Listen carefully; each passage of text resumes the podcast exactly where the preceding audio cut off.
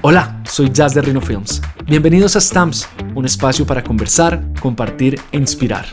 Es muy importante reconocer a los seres encargados de alinear las cabezas de todos los departamentos, de ser la voz en un set y de cumplir los tiempos. Hoy hablaré con Diego Marín, asistente de dirección, el cual nos contará su viaje desde la producción general hasta su llegada al área de dirección. Con ustedes, un alma bella que más allá de preocuparse por la pieza audiovisual, se preocupa por su equipo y la energía que emite cada uno de ellos en un set de grabación.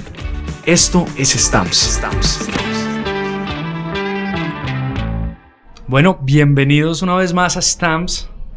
El día de hoy estamos con un gran amigo con el que he compartido yo creo que muchas horas en, sets, que hemos estado eh, detrás de algunos retos, siempre aprendiendo. Eh, yo lo llamo mi mano derecha, eh, porque es mi asistente de dirección, por no decir favorito, pero es con el que más trabajo, para que no se le alimente el ego. pero nada, bienvenido Diego Marina Stamps, qué nota tenerte acá y poder hablar desde un departamento que muchas personas desde la universidad o antes de entrar al mundo no comprenden muy bien, ¿cierto? Entonces, bienvenido. Hola Juan, ¿cómo estás? Todo bien, todo bien. Gracias por la invitación. Bueno, nos volvemos a encontrar después de, a ver, nosotros, voy a hacer como un mini resumen. Nosotros nos cruzamos en el colegio, después en la universidad, después en rodajes y terminamos siendo muy amigos, ejecutando proyectos, siendo creativos y le debía tenerlo acá en Stamps. Sí, la verdad, muy loco porque, porque es muy raro lo que usted dice. Nosotros nos conocemos de chiquitos, estudiamos en el mismo colegio, en la universidad hasta tuvimos un momento en que tuvimos como una banda. Exacto. Pero realmente nunca hemos sido amigos, nos, sí, era como... amigos ya trabajando y, y pues yo siento que encontramos como una un, equipo de trabajo en el que nos entendemos muy bien y hemos podido hacer cosas, pues a mí me parecen muy chéveres. Sí, sí, sí, total. Eh, Diego ha sido parte fundamental también del crecimiento de Rino, de mi crecimiento como director. Eh, creo que hemos podido crear un equipo muy sólido y, nos entendemos muy bien. Pero entonces para empezar un poco con esta vuelta, eh, nos disculparán que van a sentir la ciudad eh, de fondo a veces. Eh, estamos acá desde el WeWork de la 100, parchándonos, viendo la ciudad, Bogotá cambio de clima, entonces eh, volver un poco a casa y hacerlo acá con amigos me parece muy cool. Hermoso, hermoso el sol que está haciendo. Dieguito, Marica, ¿qué, ¿cómo fueron esos inicios en el colegio? Esto es como la, los sueños versus la realidad. ¿Cómo fue encontrar la parte audiovisual? Eh, estabas en comunicación, pero lo audiovisual estaba ahí latente o había una cosa más de periodismo. ¿Qué, qué, es que es muy raro, es muy raro. Yo, yo, creo que yo, yo siempre digo que yo caí acá como en paracaídas, porque mm, yo siempre tuve, yo, yo siempre me, era un enamorado del arte y de la imagen. Yo sobre todo cuando, cuando adolescente yo era músico, tocaba en una sinfónica, tenía bandas, como toda esa vuelta. Pero a mí la, la, imagen siempre fue algo que me enamoró, pero yo lo veía como algo muy lejos, ¿sabes? Como algo que primero no sabía cómo convertir en una carrera y segundo que, ¿sabes? Uno tiene este síndrome del impostor que le dice, no, pues eso es para otra gente, soy, no, pues yo qué voy a estar haciendo eso. Entonces yo nunca realmente lo, yo siempre lo veía eso, yo hacía cursos de fotografía cuando chiquito y en la universidad a mí siempre me encantaban las materias de audiovisual, yo estudié comunicación social. Eh, pero yo realmente no, estaba como muy perdido en la vida en el sentido en el que yo no tenía ni idea de lo que quería hacer y lo supe hasta hace muy poco realmente. Siempre me pareció que decidir el, el, el camino de tu vida a los 17 años es bastante violento. Pero nada, yo estudié periodismo, es, es, muy raro. Yo cuando me gradué de la universidad, mi sueño era trabajar en embajadas, como en comunicación en embajadas. Después pasó una cosa muy linda y fue que cuando yo me gradué de la universidad, mis viejos se fueron a ver a Guatemala y, y, yo duré un tiempo trabajando, era, fue en la empresa familiar, que es una empresa de agricultura. Entonces mis, mis tres primeros años fue de... de solo agricultura, o sea... Agricultura y, y comunicación que de, de, del ah, interior del... Hacía... Pero es que ni siquiera, o sea, yo era... Administraba la empresa, que es como una fábrica de insumos agrícolas y tenemos muchos clientes en, como alrededor de la sabana y de Colombia, entonces yo iba Parce, era un trabajo... Viajar, y también viajar un montón, ¿o qué? No tanto, era más visitar fincas. Eh, sobre, tenemos, tenemos una fábrica pequeña aquí fuera de Bogotá. Entonces era básicamente el day to day de manejar clientes, compras, eh, hacer ventas. era un one man show muy supervisado por mis papás desde afuera, pero era eso, o sea, realmente de, de comunicación. Me salían algunos frilos de vez en cuando, tipo Alguna vez hice un libro de entrevistas para la Unión Europea, hacía cositas muy chiquis. Tenía una señora que me contrataba para hacer eventos y era muy chévere. Pero realmente yo entré a esto como eh, cuando, cuando los viejos volvieron, yo dije, bueno, ahora sí quiero como encontrar lo mío, lo que quiera que signifique lo mío. Y un día estaba en un bar tomando en sombrillitas, algunos lo conocerán, Sí. y me encontré una amiga que yo sabía que hacía cine y yo muy fascinado le dije, bueno, y que para mí eso era un mundo lo más cool del universo. Y esta pelada me dice, parce, necesito un asistente, no encuentro, no tengo, no, no- estoy llevadísima. Y yo, pues, ¿qué? ¿Qué- si quieres? ¿Y ella dónde estaba? ¿En qué área? Ella ¿Producción? hacía efectos arte? especiales. Ya. Ella hacía la parte de coordinación logística de efectos especiales. Y me entré, entré a una película gigante de, de Dynamo que se llamaba Milla 22. Y básicamente era como un office PA de, de efectos especiales. Yo hacía mucho, muchas compras, legalizaba plata, em, toda la parte logística del departamento. Y fue hermoso. Y entonces yo fui a esa primera película y yo todavía no me creía el cuento. Yo me acuerdo que yo firmé contrato, empecé, ta, ta, ta, pero yo no le conté a nadie que estaba hasta que me dieron mi carnet. Sí, sí, sí. Como- o sea, sí, hasta que no es real. Sí, yo, yo en cualquier momento estaba esperando que llegara algún productor y me dijera, pana, ¿usted qué hace acá? Usted no sabe nada de esto, usted no, ¿sabes? Como un Sí, sí, intruso. Y nada, hice esa película. Y algo pasó ahí en, ese, en esa película como... Hermoso. Es todo que, es que fue, yo creo que el, el- el- el momento, el, di- el primer día que yo entré, esto es hermoso porque esta vieja me llama, me dice, venga, conozca la bodega, fue un domingo. Me dijo como, venga mañana a conocer la bodega y el lunes ya empieza a trabajar. Entonces el domingo yo fui, entro, como que voy caminando con ella, con el jefe, subimos a una oficina que tenía vista hacia el taller, que era un taller gigante, de carros por todos lados y vainas. Y me pasan unos unos tapaoídos, tapones de oídos y yo pues qué hago con esto, pues póngaselo idiota, yo pues me los puse y el gringo coge el radio y dice ok, we're ready y suena el radio 3, 2, 1, fire in the hole y de repente empiezan a explotar carros, weón Estaban haciendo las pruebas. Estaban haciendo pruebas de explosivos, pero es una vuelta que un carro explota, se eleva en el, en el aire como 3 metros, cae y sale esta nube de hongo. Y yo quedé como, ¿qué? Y ese era el... No, no, no. O sea, O sea, es el fue primer primer contacto que yo tuve con el mundo del cine, entonces yo dije, pues evidentemente esto es lo mío. Me costó encontrar dentro del mundo del cine qué era, cuál era mi camino. Yo arranqué, hice un par de películas más con, con ella, ya se llama Jessica. Em, también como Office PA de, de efectos. Trabajé un tiempo como, como asistente de producción. Tenía la, la fortuna de que dos grandes personas que ya pasaron por Stamps, que son Andy Ortiz y Caro González, mis mejores amigas desde hace muchos años, eh, me empezaron a meter en sus proyectos como asistente de producción. Y a mí me encantó la vuelta y yo dije, no, pues yo entro. Desde el principio yo decía, uff, no, es, definitivamente la producción no es lo que me gusta, pero este mundo... Pero este mundo está muy chimba. O sea, este hermoso, mundo es me hermoso. puede llevar a otro lado. Exacto. Y nada, después hice una película que se llama Sound of Freedom, en la que realmente en- como que empecé a entender qué era lo que le hacía el asistente de dirección. El AD de esa película es un man muy teso, a mí me parece de los más tesos que hay en el país, se llama David Pombo. Y no sé, ver la forma de este man de camellar, la forma de manejar un set, la forma de, de- en la que todo el mundo realmente le hace, es como la voz que todo el mundo acude y también escucha. Yo dije, no, pues me encanta y, y de ahí yo volví a Bogotá, eso fuera fuera de Bogotá. Le dije a usted, fue un proyecto que tuvimos por allá en Suacha, que yo estaba de PA y le dije, oiga, Estamos diciendo que UNICEF. UNICEF. UNICEF. UNICEF. Y le dije, marica, enséñenme.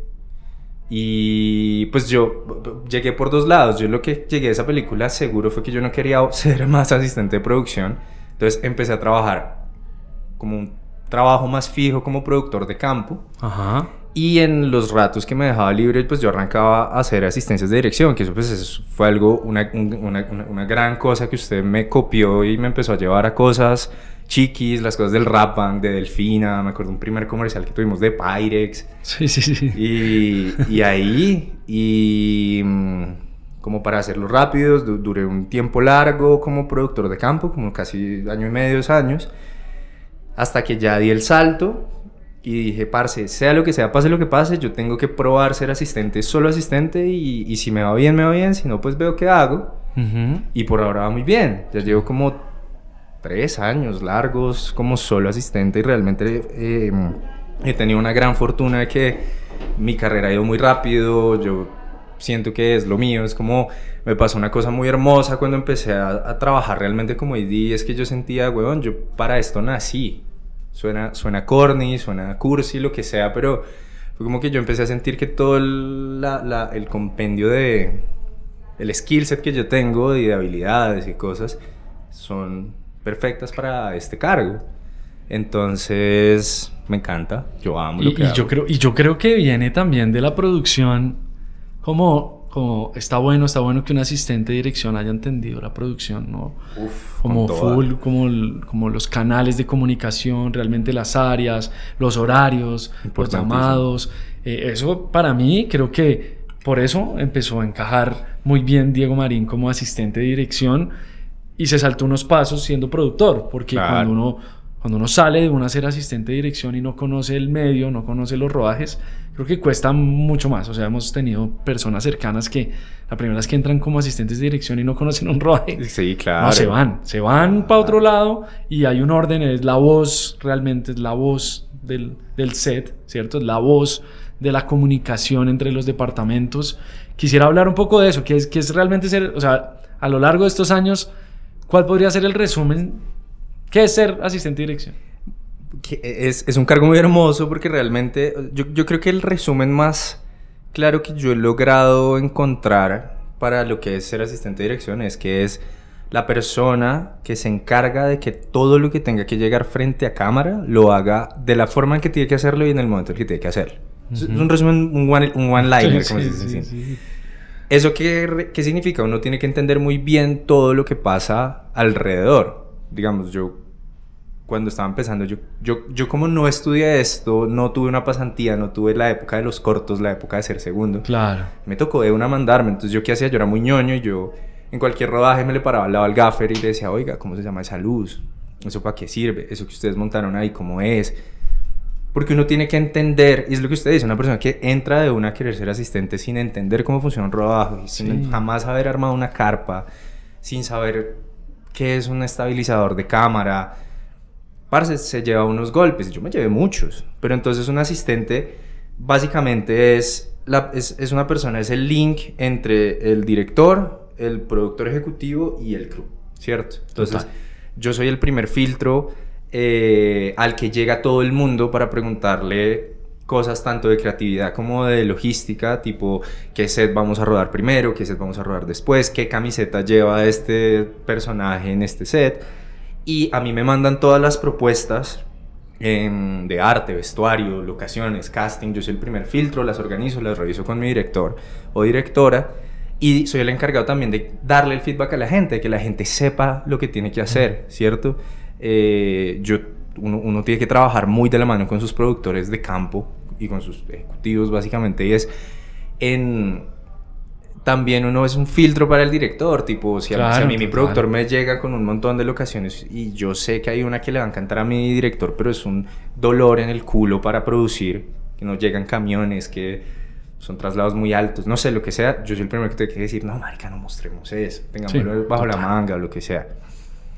Eh, creo que me dio mucho por las ramas, pero básicamente entonces es como uno recibe un proyecto, se arma un proyecto, se arma un equipo de trabajo y mm, entonces uno es el que se encarga primero en la pre de coordinar la junta, que es la carpeta donde está todo, Ujú, ¿cierto? ujú. donde, donde uno dice esto es toda la Biblia del proyecto.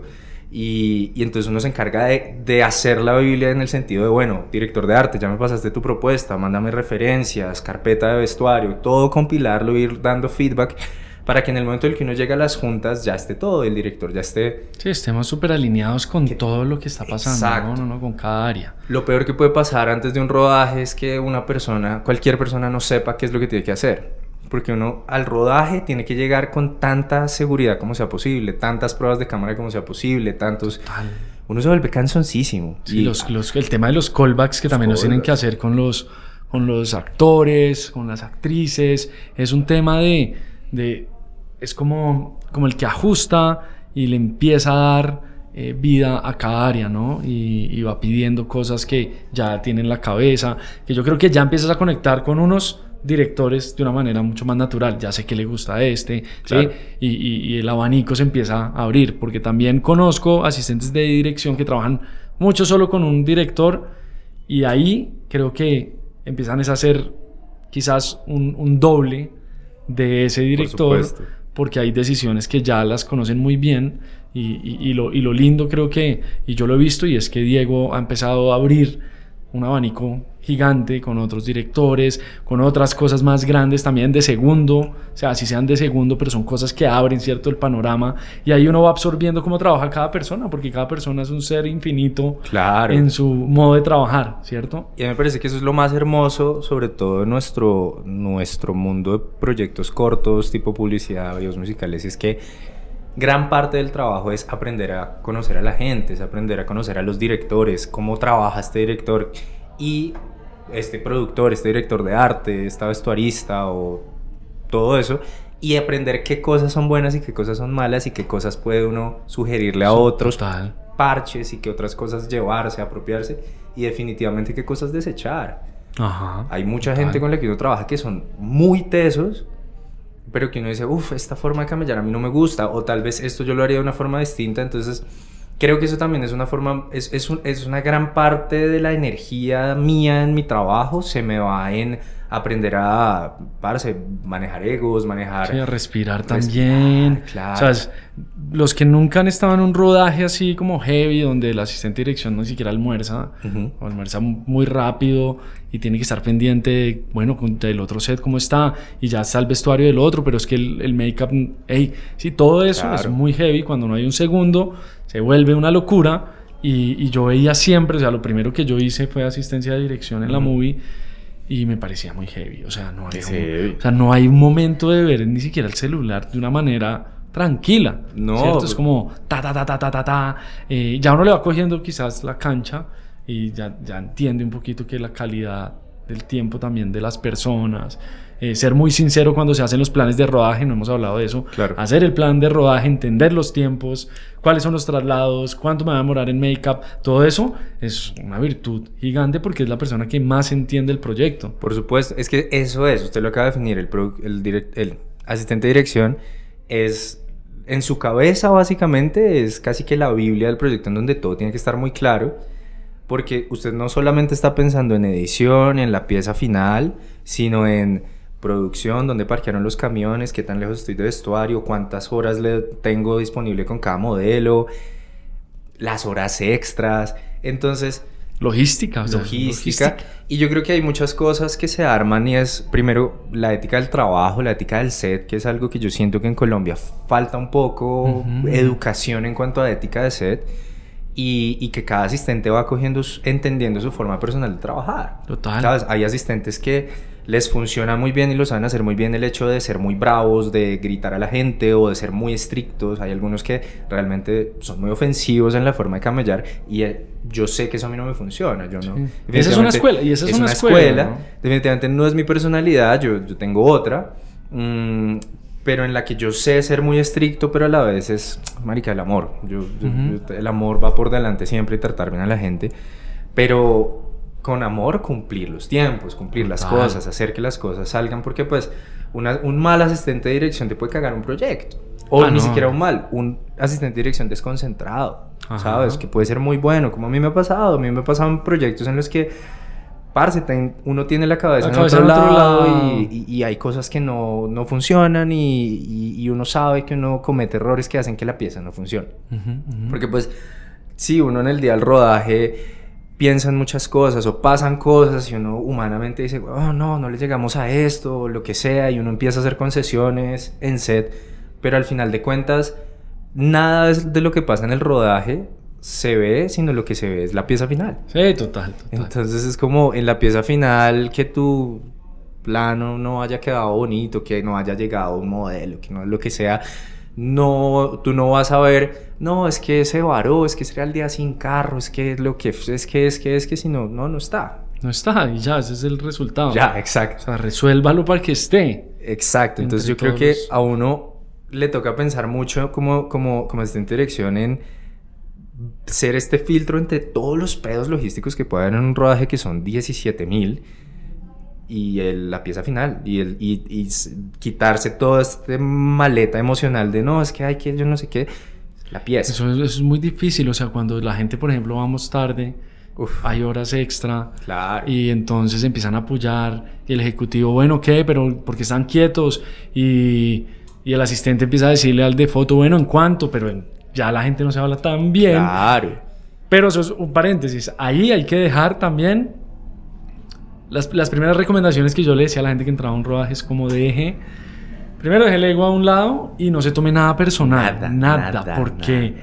cuando empiezan a pasar es, es cuando ya ahí Claro. no fluye, ¿cierto? Exacto. Porque yo creo que una de las personas que más a veces le tienen miedo o le pueden llegar a tener fastidio es al asistente de dirección. Claro. Más que todo al segundo que está siempre preguntando tiempos. Bueno, ¿en cuánto está el make-up? Venga, ¿en cuánto está esto? ¿Cuánto? Sí. Ta, ta, ta, ta, ta. Y empieza a generarse como, hey, déjame trabajar. Pero hay modos de trabajo. Hay personas que solo Exacto. preguntan una vez y vienen. Hay otros que están ahí encima y les funciona, no sé. Exacto. Esa es la Yo de- manera, de, ¿no? hecho, esa es una conversación que yo siempre tengo con mis segundos. Siempre la primera vez que yo trabajo con un segundo, yo hago una pequeña llamada con ellos antes del rodaje y les digo, mira, no sé cómo trabajas tú con tus otros primeros, pero conmigo el respeto a la gente y a su trabajo va primero. Entonces, no te quiero ver gritando a nadie, no te quiero ver ofendiendo a nadie, siempre con la decencia por delante y si tú dejas que se te comprometan con unos tiempos, digamos, si tú llegas a maquillaje y tu maquillador o maquilladora te dice, te, te entrego este modelo en 15 minutos, yo no quiero que tú a los dos minutos vuelvas a preguntarle, oye, ¿en cuánto es? No, Sí, son sí, 15 total. minutos y tú hablas, oye, son 15 minutos. Y yo te digo, está ok, está ok. Y en 15 minutos me tienes que tener el modelo listo. Si tú ves que la cosa va- se va alargando o algo así, ya lo empiezas a mirar. Pero no es una cosa porque eso sí que le molesta a la gente, Sí. ¿sabes? Y yo trabajo con, o sea, con mi, con mi iPad colgado y en mi iPad yo tengo mi cronómetro puesto todo el tiempo. Y es como, mi DP se comprometió a entregarme set en 20 minutos, en 20 minutos vuelvo. Obvio, yo en 20 minutos vuelvo, pero yo, yo duro 20 minutos mirando a ver que todo esté funcionando. Y es muy fácil, cuando tú ya entiendes más o menos cómo se mueve un rodaje, tú ya sabes cuando te están diciendo mentiras, tú ya sabes cuando se comprometen a 20 minutos. Y si tú ves en 15 minutos que sigue el gaffer allá colgado conectando huevonadas en la parrilla, uno sabe, no le voy a llegar a los 20 y uno llega, oiga, venga, dígame la verdad, ¿en cuánto? Pero yo creo que sobre todo, y eso es realmente lo más jodido que a mí me aparece de, de este, de este camello, es aprender a, a- a- trabajar esa, esa- a, a trabajar esa comunicación en el set de aprender cómo funcionan las cosas, cuánto se demora arte montando unos backings, cuánto me demoró pintando una pared, si un cliente dice, no, marica, yo quiero que esa cortina no sea así, sino asá, si la tenemos o no la tenemos, como que todo ese tipo de comunicación en set creo que es lo que más trabajo y más energía le quita a uno. Y, y que en el momento en el que uno logra manejarla, ahí es donde usted empieza a, a marcar una diferencia como un buen asistente de dirección. Total, total. ¿Cuál es, qué, es lo, qué es lo más harto de ser asistente de dirección? ¿Qué es lo más harto? Así que uno dice a veces, ay, esto, esto lo hago porque me encanta lo otro, pero quizás esta parte no me fluye o a veces no. Yo creo que lo más harto es todo el, el paperwork, como montar la junta, hacer los planes de rodaje, como que eso a mí me... Yo, yo per- personalmente yo soy muy distraído, entonces a mí me cuesta, tengo que hacer un esfuerzo muy fuerte por concentrarme a hacer un documento. Entonces, esas cosas me dan mamera, pero igual es algo que uno no puede delegar. Claro. ¿Sabes? Yo, yo no puedo decirle a un segundo, marica, hágame el plan de rodaje, porque el segundo no tiene el rodaje en la cabeza como lo tengo yo. No, y creo que eso, o sea, para mí, yo, yo nunca, nunca estudié para los parciales y exámenes. Lo que hacía realmente era eh, pedía el cuaderno de la persona más juiciosa del, del salón Sí. y lo transcribía al día anterior al, al, Sí, sí, al parcial, ¿cierto? Al examen. Y me servía, porque me concentraba y leía lo que iba escribiendo y como que lo entendía. Yo siento que hacer el plan de rodaje, el hacer la junta, es llenarse con ya Claro. una claridad absoluta del proyecto. Claro, absolutamente. Y, es, y, y de hecho, yo, yo acepto que a, mí me costó entender o me demoré en entender lo realmente importante que era la atención a, todos esos detalles, ¿sabes? Eh, me, pasaba en algunos rodajes en que yo, por ejemplo, en la, cuando estábamos en la junta del director, em, exponía el shooting, yo decía, no, esto yo ya lo tengo claro en mi cabeza, entonces todo bien, que como que puedo concentrarme en otra cosa, cosas logísticas, o, sea, tal vez no paraba bola, se me iba la atención.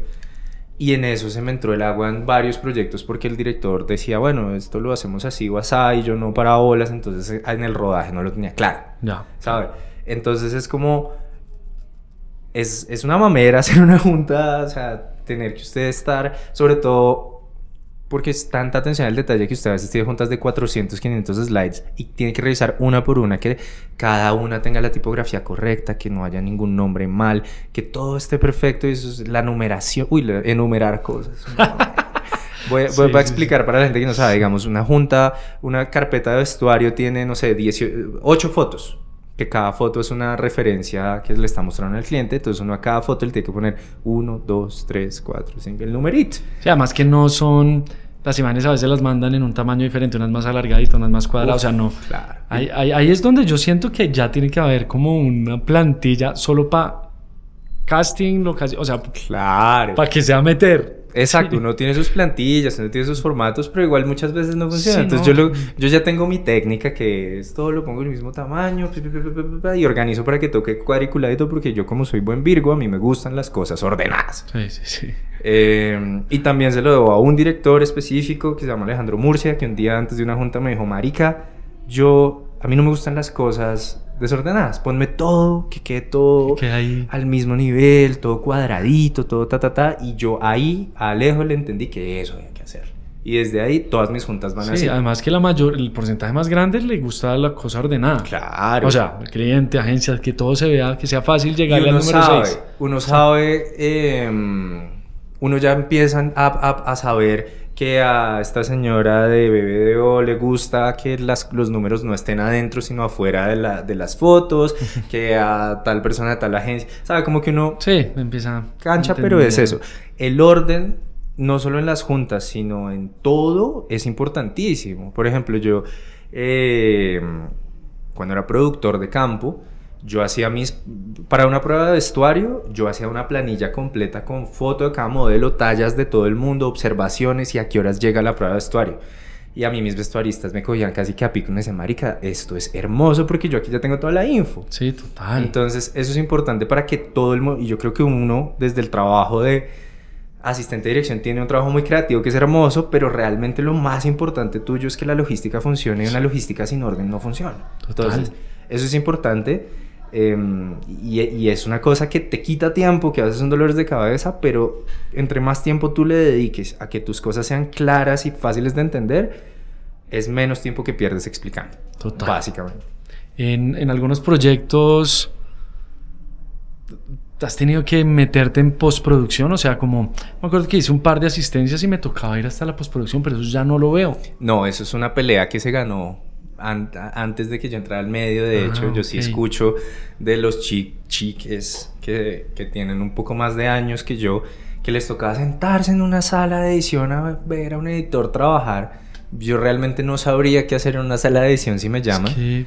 Eh, yo lo máximo que hago para post es que hago planillas de con algunos directores que les son muy ordenados con esto y en el mismo rodaje te dicen me gusta la toma tal. Entonces yo con eso voy marcando en mi iPad y al final del rodaje le entrego al editor una, un plano a plano, como este plano es la tarjeta 1, plano, toma 25, y ellos ya saben cuál es la que le usa el o un script. Exacto. Ya. Pero no. No. Y menos mal, yo no, no sabría. No, y me parece que se alarga mucho el proceso del asistente de dirección cuando ya, que el trabajo es ese, están en el set, check, coja otro proyecto, viva otra cosa. Exacto, porque pues es, eh, también es una cosa y es uno como asistente de dirección no tiene el chance de hacer muchos proyectos al mismo tiempo porque pues yo siempre digo, yo nunca hago más de dos o máximo tres proyectos al mismo tiempo porque si no la cago aquí, la cago allá. Claro. Porque uno de verdad tiene que tener toda su atención entonces, digamos, no sé, un productor que tiene su team puede hacer varios proyectos, un director de foto hace muchos proyectos, pero tú como asistente, yo no creo que puedas hacer más de tres o cuatro proyectos en un mes. Sí, no, no, no, una locura. Entonces, y con los tiempos separados, ¿no? Como que las juntas separadas, si no. Porque es que a mí no me buquean para un rodaje, a mí me buquean para dos días de juntas, un día de prueba de vestuario, dos o tres días de callbacks, un rodaje. Entonces, si a mí me vas a meter una postproducción, es como, parce, es un tiempo que no. Sí, es un tiempo que no. Que, además no me vas a pagar extra, entonces, pues sí, no, no va. Sí, sí, yo me acuerdo una vez y yo decidiendo cosas de ese director. Yo no Que entendía, no, pues no, es que No tiene sentido. pues ahí ya estamos es entrando en dirección, no estamos es- sí, o sea, ya estamos creo que eso ya serían otros honorarios y como otro, ay, que bueno, no sabía que eso que eso ha cambiado porque sí, ya pues eso se mandó a recoger, ¿no? Hace rato. ¿Y qué es lo más chimba? ¿Conocer gente? Eh, Ah, yo amo mi trabajo. yo creo que em, yo, yo toda mi vida he tenido una búsqueda por como el coolness en el mundo. Y creo que si el Diego de 15 años viera lo que yo hago, sería como, marica, ¿en serio? ¿De verdad? Qué. ¿Trabajas con cámaras? Sí, sí, sí. Sería... A mí me encanta porque, primero, yo no soy una... Yo soy una persona medio nómada en un sentido en el que a mí la rutina me aburre un montón, ¿sabes? Entonces, yo no sería capaz de trabajar en un, en, en- en un trabajo que todos los días sean parecidos. Yo creo que eso es lo más hermoso de este trabajo y es que pues nosotros hacemos, o sea, este año yo te digo, eh, este año llevo dos proyectos, ¿sabes? En enero, pon- pongamos enero este año 15 días. Empecé eh, con un proyecto para una banda internacional, entonces un día grabando en Los Laches, una favela, después otra cosa, hicimos un- una, una cosa con una calle nocturna con efectos de agua, con un montón de No. cosas, al otro día viajamos a La Guajira, grabé en el desierto de La Guajira, ahora vuelvo a Bogotá y ahora estoy grabando contigo un comercial que vamos a hacer como una cosa muy linda de producto, ¿sabes? Como que cada, lo más lindo es que en mi vida es, es- es raro porque uno no puede planificar nada mucho más allá de Sí, dos o tres sí. semanas Sí, total. pero em, todo el tiempo estoy cambiando. Entonces yo tengo, además, yo tengo como unos seis o siete productores con los que trabajo mucho, entonces tengo como familias en todos lados. Sí, no, es un viaje Es constante. hermoso, todo el, alimentarse. tiempo, todo el tiempo uno está conociendo creatividades nuevas, formas de trabajar nuevas, equipos nuevos y cada proyecto es distintísimo. No hay dos proyectos que se parezcan por más que tú puedas grabar una familia en una sala comiendo aquí y otra familia en otra sala comiendo allá. Sí. Todo es distinto, entonces yo siento que es muy hermoso porque es un flujo de información y de aprendizaje permanente. Yo soy muy curioso, a mí me encanta aprender cosas nuevas, soy muy mamón porque yo a todo el mundo le pregunto maricadas. Pero es hermoso porque yo aprendo cosas todos los días y conozco gente interesante todos los días. Yo siento que nosotros, para, para trabajar en esto que hacemos nosotros, hay que tener cierto tipo de personalidad. Sí, total. Y uno conoce una gente que es como, y desde el director hasta, parce, los eléctricos, Peluca, que es una de las personas más espectaculares de este planeta, y la persona que entra al medio y conozca a Peluca va a saber quién es, ¿sabes? Es como todo, o sea, es, es un flujo de aprendizaje y de, y, de, y de emoción y de adrenalina constante, porque la adrenalina de llegarle, yo me acuerdo, ¿se acuerda que hicimos un, un plan, un proyecto que hicimos en San Bernardo del Viento? Sí, sí, sí. dila. que yo no termino de entender por, en qué pasaba en mi cabeza que yo hice un plan de rodaje que terminaba a las 5 y 45. ¿Sabe? Uno siempre pone una, un- una hora más cerrada, más a las y 30, a las y Sí. 00, no sé. Sí, sí, sí. Y el momento de adrenalina en que terminamos justo, Justo a las 5 y 45. 45. Y es como, O sea, es la adrenalina, lo vamos a lograr, lo vamos a lograr, vamos, Sí, ta, ta, ta, ta, ta. sí. Y, y al final de cuentas, uno sufre mucho, uno no duerme, es muy difícil sostener relaciones personales, la vida personal de uno a veces no es tan sencilla de llevar, pero yo siento que todo se traduce en mirar el cuadrito y ver algo hermoso y es como, eh, uno ve el monitor y ve algo hermoso y es como, ah, mi trabajo vale la pena. Todo, Sí, todo, todo todo el verguero vale la pena. Sí, cuando se termina un muy buen día de rodaje y vemos las caras de satisfacción y todo acá están aplaudiéndonos afuera. Ah, fuera del aire. Eh, eh, ay, es, un- es una cosa muy hermosa. Yo creo que el trabajo. Yo, yo le voy a contar una anécdota. Yo la primera vez que hice un, una asistencia de dirección para el Flaco Jaramillo, eh, yo salí con los discos duros. Y cuando salí, yo iba manejando en mi carrito, en el Twingo, para, para la canción de Sí, Shakira. sí, sí. Obvio. Eh, y marica, mm, se me salieron las lágrimas. No sé por qué, no entiendo. O sea, nunca entendí por qué, porque el proyecto la pasé mal, pero cuando tenía el disco fue como misión cumplida. Claro. Yo dije, ay, misión cumplida. Como que era muy heavy lo que acababa de vivir. Y yo siento que eso es muy lindo, ¿no? Como Es al final- hermoso. Después de una paridera, de un, de un proyecto difícil, de una vaina en la que uno sabe que la gente está sufriendo, poder gritar, chicos, fuera del aire, gracias a todos.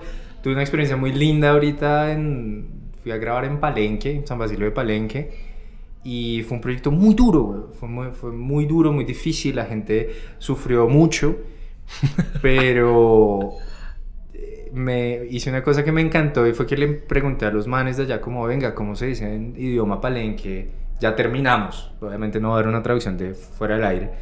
Pero antes de gritar, señores fuera del aire, dije... eh, ah, no me acuerdo ahorita cómo se dice, pero No, con, el, con el megáfono. eh, glacia. No, no me acuerdo. Sí. Y entonces primero en Palenque dije, gracias, ya terminamos. Y, y fue ver a toda la gente del pueblo que teníamos como, no sé, 30, 40 extras y gente locales. Gritar y celebrar y tal. fue- es, un momento muy Sí, lindo. total. Y hay que buscar esas herramientas siempre también de comunicación y de apropiarse donde uno va, ¿no? Porque, por ejemplo, esos proyectos donde uno viaja y abraza la cultura y se conecta. Para mí, esos son cu- cuando sale un proyecto uno se lo gana y sabe que tiene que viajar a una cultura. Es como, sí, nos vamos, como- como... dice Laura Cadena, nos vamos de paseo. Nos vamos de paseo, literal. vamos de paseíto, pero al mismo tiempo a camellar, a camellar, a, Claro. ¿sí? a Y- crear. Y, y creo que eso es también lo más hermoso, de las cosas más hermosas que te esta vuelta es que te lleva a conocer lugares. Yo he conocido sitios, no solamente en Colombia, en Bogotá, o sea, sin salir de Bogotá. ¿Cierto? Uno conoce unas casas y unos lugares que uno es como, uno va caminando por el centro y uno ve una puerta toda chiquita y dice, marica, ¿sabes que ahí hay un teatro gigante? Parce, pueblos, conocer San Basilio Palenque, islas, to- todo lo que hicimos en Isla Sí. Fuerte. Yo he hecho, yo he grabado en islas, en páramos, he visto amaneceres en un páramo, he visto. Oh. Parce, son cosas muy hermosas que realmente a uno que lo conmueve tanto la imagen y el mundo, que yo creo que nosotros somos gente que vive muy conmovida por lo hermoso del mundo. Eso lo paga todo. Sí, eso lo paga todo. Hay momentos que uno está viendo ese monitor y uno se mira con el TP, Sí. con el asistente es como, uy, qué chiva, ¿no? La, gente que uno conoce, Juan, digamos uno, el Pete. Sí. Uno va y Pete, para que la gente sepa, era nuestro productor local en San Bernardo del Viento, era un Un personaje. personaje. Y uno, y uno pone a gente que nunca ha hecho nada parecido a esto en su vida y lo pone a producir y, y cuando se meten en la vuelta es como, parce, Sí, qué bien, chimba, bien. chimba y es como conocer y el, eh, pasa algo que es, es real, o sea, uno como rolo, cachaco, bogotano, el resto del país no lo quieren. Entonces, cuando uno sale y se da cuenta que se gana el respeto de la gente, a pesar de que al principio es como, ah, ya llegó Ah, este ya cacha llegó este a darme es que uno va muy rápido, ¿no? Y también vamos, cuando nos mandan a, a la costa es muy complejo. La gente está en Mucho. otro. Y uno tiene que armar un proyecto en dos, tres días porque Sí, no hay un presupuesto para viajar, para tener... Exacto. Entonces uno llega y es como, bueno, parce, necesito esto acá, esto, y cuando la gente te entiende la seriedad de las cosas, que se te cayó una locación, pues consígueme otra, no, ya, ta, ta, ta. Y uno va con este embale, esta adrenalina. Es muy lindo, Sí. es muy lindo, es, es, es una cosa que a mí me encanta y, y es como, yo creo que es, es, un, es un trabajo que te da la oportunidad de conocer el mundo desde un lugar distinto, muy, muy bonito, ¿sabes? Que, que, que además no sé, yo creo que a mí, a mí me gusta en particular porque yo hablo con todo el mundo, Ujú. ¿sabes? No sé, yo, yo sé que los chicos de cámara lo ven muy lindo, los de arte lo ven para allá, pero yo tengo la posibilidad de que yo hablo lo que le digo, desde el director hasta el conductor del camión, y yo Sí. conozco las vidas de todo el mundo, y soy muy chismoso, entonces yo soy una magola y me siento a echar chisme con todo el mundo. Pero es la posibilidad de conocer 70 mil formas de ver el mundo distintas y es, es muy bello. Qué lindo, qué lindo. A ver, proyectos odiados y proyectos amados. Ah, sin nombre si quiere, pero como, como de pronto algunos con demasiados retos o algo que nunca se dio y se trabajó mucho y pum, se desaparece. Uf, no sé, ya. como ese... Sí, pueden ser muchos caminos, no es como la pasé mal porque me trataron mal. El, el peor proyecto, creo, de todos fue un proyecto que nos rodé, que hice toda la pre. mm, una pre muy difícil y además era un proyecto que no era difícil, era parce, una familia en una casa, ¿sabes? Pero una pre muy mala, un preproducto re flojo, las, me mandaban casting que, pues, usted me enseñó a ser a mí muy exigente con casting y yo decía, esto es una vaina que quieren una marca premium y me están mandando extras, que yo los conozco, yo los he rodado, yo sé que son extras y, y un director que se desaparecía en las juntas de repente decía, ay marica, voy al baño, ya vengo y, y- y yo haciendo la junta y, ¿sabes? Entonces fue un proyecto que se empezó a aplazar y se empezó a aplazar, que al cliente no le gustaba, fue muy denso y ya en un momento que se aplazó como por tercera vez yo dije, no, chao, me voy. Sí, chao, la Chao. oportunidad para La oportunidad, corriendo. Sí, yo, y, y- y- pues sí, la persona que me recomendó esa productora se emputó mucho, pero yo fui como, pues, parce, perdón, pero no. Y, y, y además era un momento muy difícil de mi vida en ese momento, entonces yo creo que para mí fue personalmente peor, ¿sabes? O sea, yo, o sea, yo me acuerdo en ese scouting, yo, menos mal era la época del COVID, no tenía tapabocas, porque yo en el scouting poniéndole cuidado al DP al director y a mí se me salían las lágrimas de los O sea, ojos. estaba... Estaba... Oh, oh. pero entonces, eso. Otro que fue muy jodido, pero me enseñó mucho, fue un proyecto en el que, lo que te digo, yo estaba como, no sé, como comiéndome el cuento de que ya estaba empezando a hacer proyectos muy grandes, cosas muy chimbas, entonces yo decía, no, yo ya sé, yo ya sé, y, pero no estaba concentrado, fue un golpe de realidad muy lindo, un proyecto de dos días en que el primer día de rodaje fue horrible, o sea, todo desconectado de mi directora, y desconectado y, y todo me salía mal, todas las Oh. avanzadas tarde, me fui a horas, todo mal, todo, todo pésimo, weón. Que fue una vuelta que yo llegué a mi casa ese día y yo de verdad decía, parce, ¿qué me pongo a hacer? Si yo no sé hacer nada más, ¿sabes? O sea, yo, ¿qué, hago? Pues monto un puesto de empanadas, no sé. Y al día siguiente yo dije, no, sacudámonos, ta, ta, ta, hicimos unas reuniones con arte, hicimos unas cosas. Y el otro día fue pim, pim, pim, pim, pim, pim, pim, Sí, un relojito que todo salió hermoso. Entonces fue un golpe de realidad y, una- y un aprendizaje muy lindo de, bueno, marica, tú eres bueno, pero las cosas no son gratis. O sea, hay que meterle concentración, hay que meter trabajo duro y hay que de verdad concentrarse para que funcionen las cosas. Sí, no hay que dejar eh, por hecho como dadas las cosas, ¿no? Porque es que uno a veces ya, ah, eso es breve. Eh. Y cuando usted siempre se ríe cuando yo les digo, eso es breve.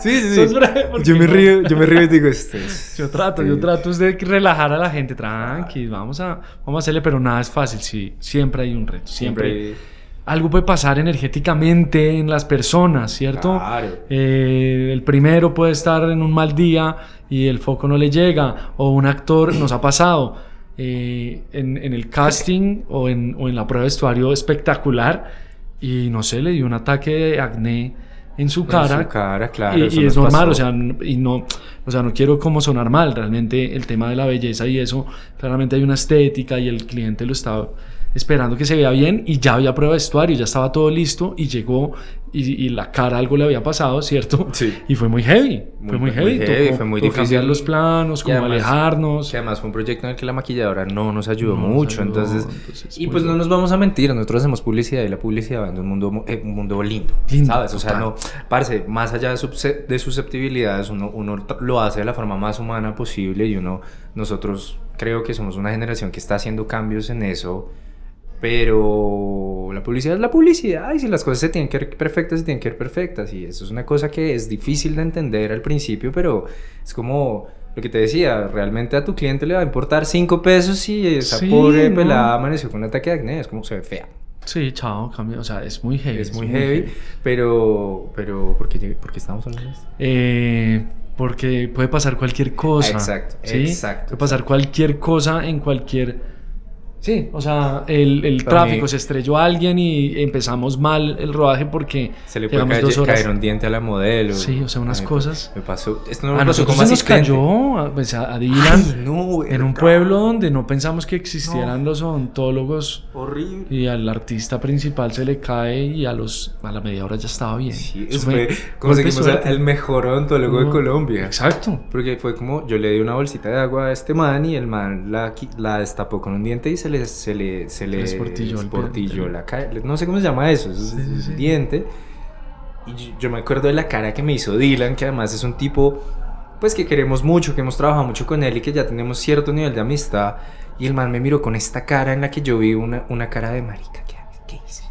Marica, la cagué. Y yo, No, no hubiéramos podido. O No. sea, se hubiera caído todo el videoclip. que nos faltaban todavía tres días de rodaje. Sí, no, no, no, no, una locura. Eso, Pero eso fue un golpe de suerte, un golpe de luz eh, y proyectos amados. Un proyecto amado que, que, que, que hables un poco como desde... mm, Yo creo que al final es humanamente muy reconfortable algo, como no, no es solo como es que la pieza quedó wow, ¿cierto? Sí. Sino como otras... Yo, yo creo que a mí me pasa que más allá de las... Como yo no tengo tanta injerencia en las piezas, sino que realmente mi trabajo está en la pre, en el rodaje, yo cuando pienso en proyectos amados no pienso en piezas. Que, que yo he hecho cosas que me parece que son muy lindas. Ujú. Pero yo pienso más en cómo se sintió trabajar ahí, siento que ese proyecto que hicimos, del que hemos hablado harto, que es Arena, son, fueron varios videoclips con, para Dylan Fuentes en los que estuvimos por Córdoba, Montería, San Bernardo del Viento, Isla Fuerte. Fue hermoso porque fueron cinco días además con la familia Rino que nos amamos y que fue, sí, eso fue hermoso, muy bello. Eso, eso Tuve un proyecto muy hermoso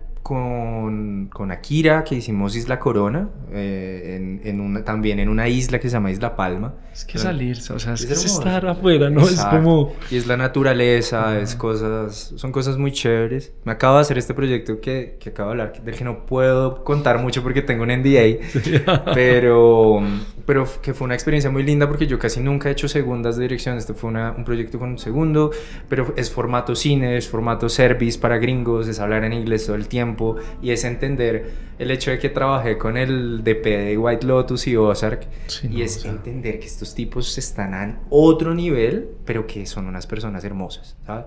O sea, este tipo que le digo, Ben Kutchins se llama, muy pro, muy teso, de los mejores operadores un de gran ser humano. Marica, hermoso. Sí, eso es que no se Entonces, pierda eso. Exacto, y unos productores ejecutivos muy chéveres. O sea, como que fue un aprendizaje muy hermoso y conocí la Guajira, yo no conocía la Guajira. Eh, proyectos amados son muchos, pero es eso, es como... Eh, sí, y es que el medio nos lleva a tener primero de las mejores amistades, sí.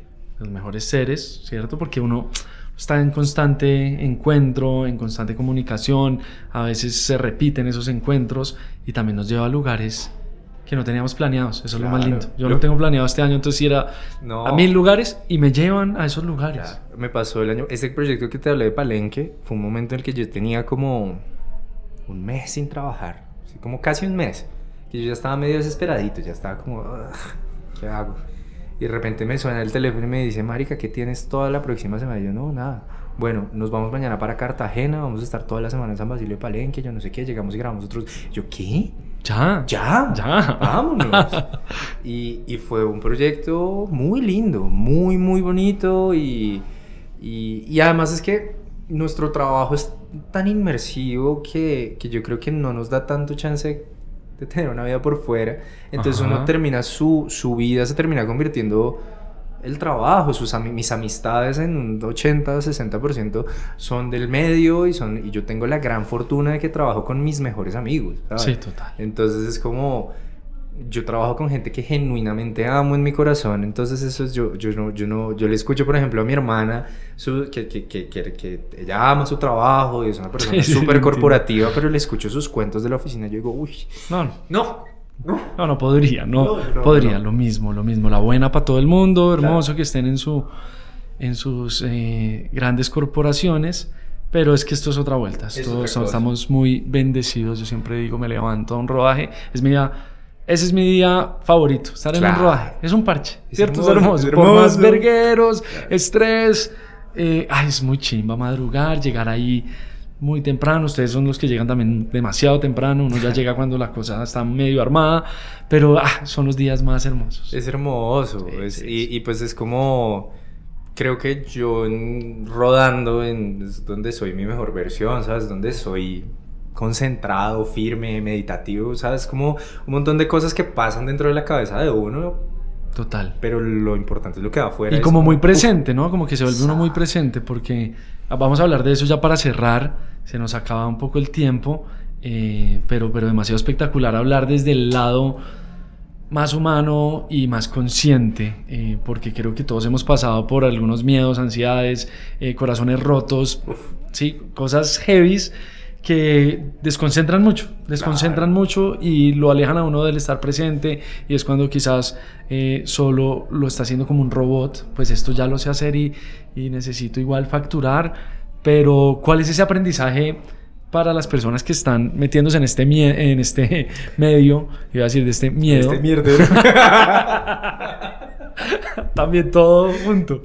todo junto en este, no, pero en este hermoso mierdero, ¿cierto? Exacto. Eh, ¿cómo, cómo, ¿Cómo enfrentar esos miedos, eh, esas ansiedades?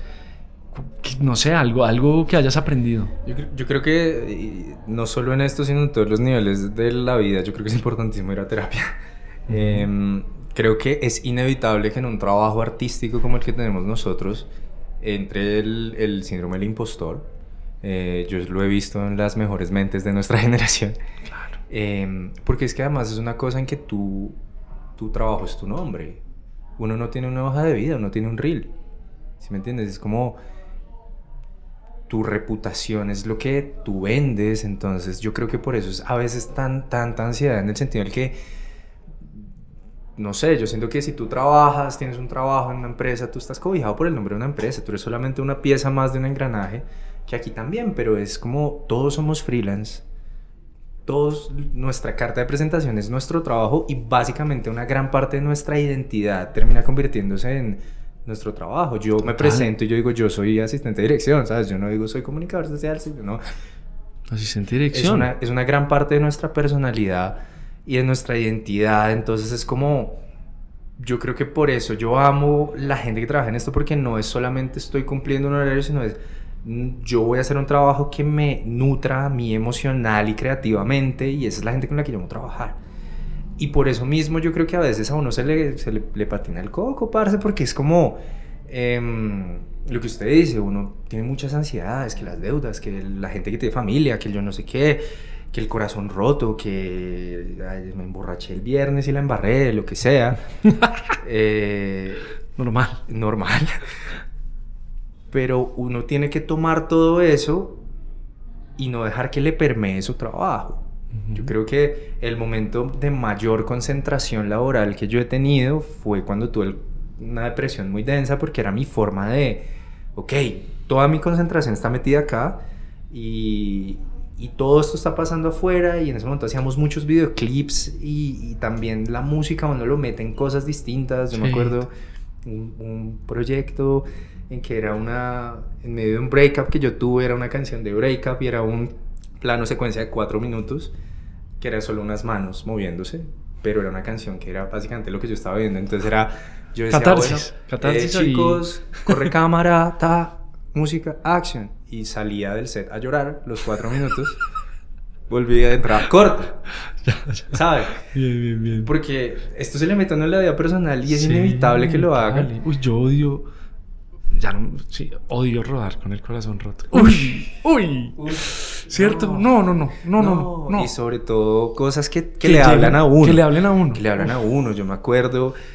No, no, no, no, ni voy a decir, pero rodajes que, que a uno le cuestan, pero es, la, es muy lindo poder encontrar también el momento de que, que tu corazón te dice, bueno, esto, esto te está comiendo por dentro, pero eres lo suficientemente fuerte como para que tú, tú puedas pasar más allá de eso y tener un buen día de trabajo y hacer una buena pieza y hacer algo muy hermoso. Yo creo que lo importante de la sensibilidad es eso, es que no todo tiene que ser rosas y felicidad, porque la vida no es así. No, es que la sombra es necesaria, la oscuridad es necesaria. La oscuridad y poder hablar con tu propia oscuridad, con tus miedos, con, tu, con el hecho de la, con la, este concepto budista de la impermanencia y de la transitoriedad entenderlo y acoplarlo no solo a tu trabajo, sino a todos los niveles de tu vida es, es, es, es una cosa que solamente te va a ayudar a crecer espiritualmente y que creo que dentro de todo el nivel artístico que tiene lo nuestro, nos permite entrar en eso, nos permite aceptar cosas, el hecho de... Es, yo creo que es muy budista el hecho de no te tomes nada personal, así tengas un director diciéndote que eres un bruto de mierda, no es personal. No es personal Y, y, es un trabajo que uno tiene que hacer con mucha gente porque hay mucha sensibilidad. De hecho, cuando si llega, si, si dice eso, es, es un, también es como un reflejo de esa persona, ¿no? Como que uno empieza a entender también que hay personas que no la están pasando bien y sus actitudes frente a uno en un rodaje sencillamente es un espejo también a muchas otras cosas que están pasando. Entonces, Exacto. Eh, eso está bueno, eso está bueno. Exacto. permearse eso. Es, y es muy lindo poder darle la mano, por ejemplo, que uno sabe que, parce, mi parcera que está aquí no la está pasando bien, entonces todo bien que yo te cubro, ¿sabes? Entonces, para la gente que está entrando, para las chiques que estén entrando al medio, mi recomendación es primero mucha terapia, que yo se lo recomendaría a todo el mundo. Segundo, parce, cultivar mucho el espíritu, meditar mucho, es importantísimo meditar y, y endurecer el cuero que no, te, que no se te haga raro que llegue un productor a gritarte por cualquier cosa, porque puede que esa persona, lo que usted dice, productor que llega a gritarte, a putearte, probablemente tiene muchas cosas. Sí, está gritando al mismo, está gritando. Está gritando al mismo y dos minutos después no se va a acordar. Sí, total. Entonces es como enamórense de este medio, porque es muy fácil enamorarse de esto, con siempre los pies en la tierra y, no, o sea, disfrutarlo, weón, disfrutarlo, porque de verdad, a mí me parece que es uno de los trabajos más hermosos del mundo. Qué lindo, Diego. Creo que, creo que los que nos oyeron hoy eh, saben que esto lo disfrutamos, que amamos lo que hacemos. Eh, gracias por tu humanismo, por ese buen carisma que llevas a los rodajes. Te lo he dicho, eres uno de los mejores asistentes de dirección. No he trabajado con miles, pero estoy muy feliz de haber coincidido en la vida, en el medio, que seamos amigos, que aprendamos cada uno y que podamos crecer siempre en cada rodaje, en cada viaje que nos encontremos, en conciertos, ¿cierto? Y que sigamos metiéndole mucho la ficha desde el amor, desde el respeto y siempre también contando lo que decías eh, con, con, la otra persona que esté al lado tuyo en el rodaje, alguien pasándola mal. Claro. Levanten la mano, todo bien. En un rodaje, así no seamos los mejores amigos todos, vinimos a trabajar juntos y es importante levantar la mano. Yo siempre digo eso, si hay alguien pasándola mal, banquiémoslo, tratemos de ayudarlo para que sea un poquito menos fuerte eh, dentro de su rodaje, porque igual la tristeza es necesaria. Pensaba ahorita en Mojica que dice una cosa muy interesante y el man dice, es necesario cargar con la mochila con esos recuerdos dolorosos que no pesen, que realmente hay que cargarlos para sacarlos de vez en cuando y verlos, acordarse y actuar de otra manera, pero siempre hay que tenerlos. Y en los rodajes a veces uno anda con su foco de yo solo vine a dirigir o yo solo vine a hacer la foto o yo solo vine a hacer el arte y se olvida que hay personas que la están pasando mal y si podemos comunicarnos con ellas, no, fluye. No funciona y, y realmente para pa es eso, es como yo siempre me le... Yo converso con todo el mundo, intento entender la, la, la energía de todo el mundo para eso, porque también es como mi herramienta comunicacional de saber cómo tratar a cada persona. Y pues nada, hermano, gracias por la invitación, lo mismo, me, me encanta, me, creo que eres uno de los directores con los que a mí más me gusta trabajar porque no solamente es chimba y nos reímos y nos divertimos y somos... Somos muy maduros igual. Somos demasiado inmaduros en ese... pedimos los, los, los, ¿cómo se llama? Los intercoms solamente para, hacer chistes estúpidos. Pero también es una... Es, creo que es el director con el que yo creo más, con el que yo puedo meter más manos en creatividad, eso es hermoso. Y gracias por tenerme en cuenta en Stamps, por gracias a la familia Rino que es es hermoso poder trabajar con los mejores amigos de uno siempre. Entonces, nada, eh, saludo a todo el mundo, no sé cómo... No, no, dejamos, dejamos, dejamos por acá un poco el portafolio de Diego, que conozcan más qué ha hecho, como esos proyectos hermosos que habló, otros, si, me va a pasar los más malos, también los ponemos. Eh, y nada, síganlo, eh, síganos a nosotros, síganlo en todas las redes sociales para que pillen. Este man también es tuitero, pues tuitero. No, no. pues en, todos lados soy aquí está Diego. Eh, mis redes son aquí está Diego. No publico mucho de mi trabajo, honestamente, pero ahí encuentran mi reel. Y perros. Y perros, y gatos. Y gatos, Muchas historias de, de animales bonitos van a encontrar y nada, pues el que quiera hablar conmigo, que me hable, que me, encanta hablar. Eso, eso. Y, chicos, no, eh, chiques, no, no, no sé, no les dé miedo preguntar y escribir en las redes, en verdad. Pueden escribir a todas las personas que hemos pasado por acá. Hey, qué chimba. me gustaría saber un poco más de la asistencia de dirección.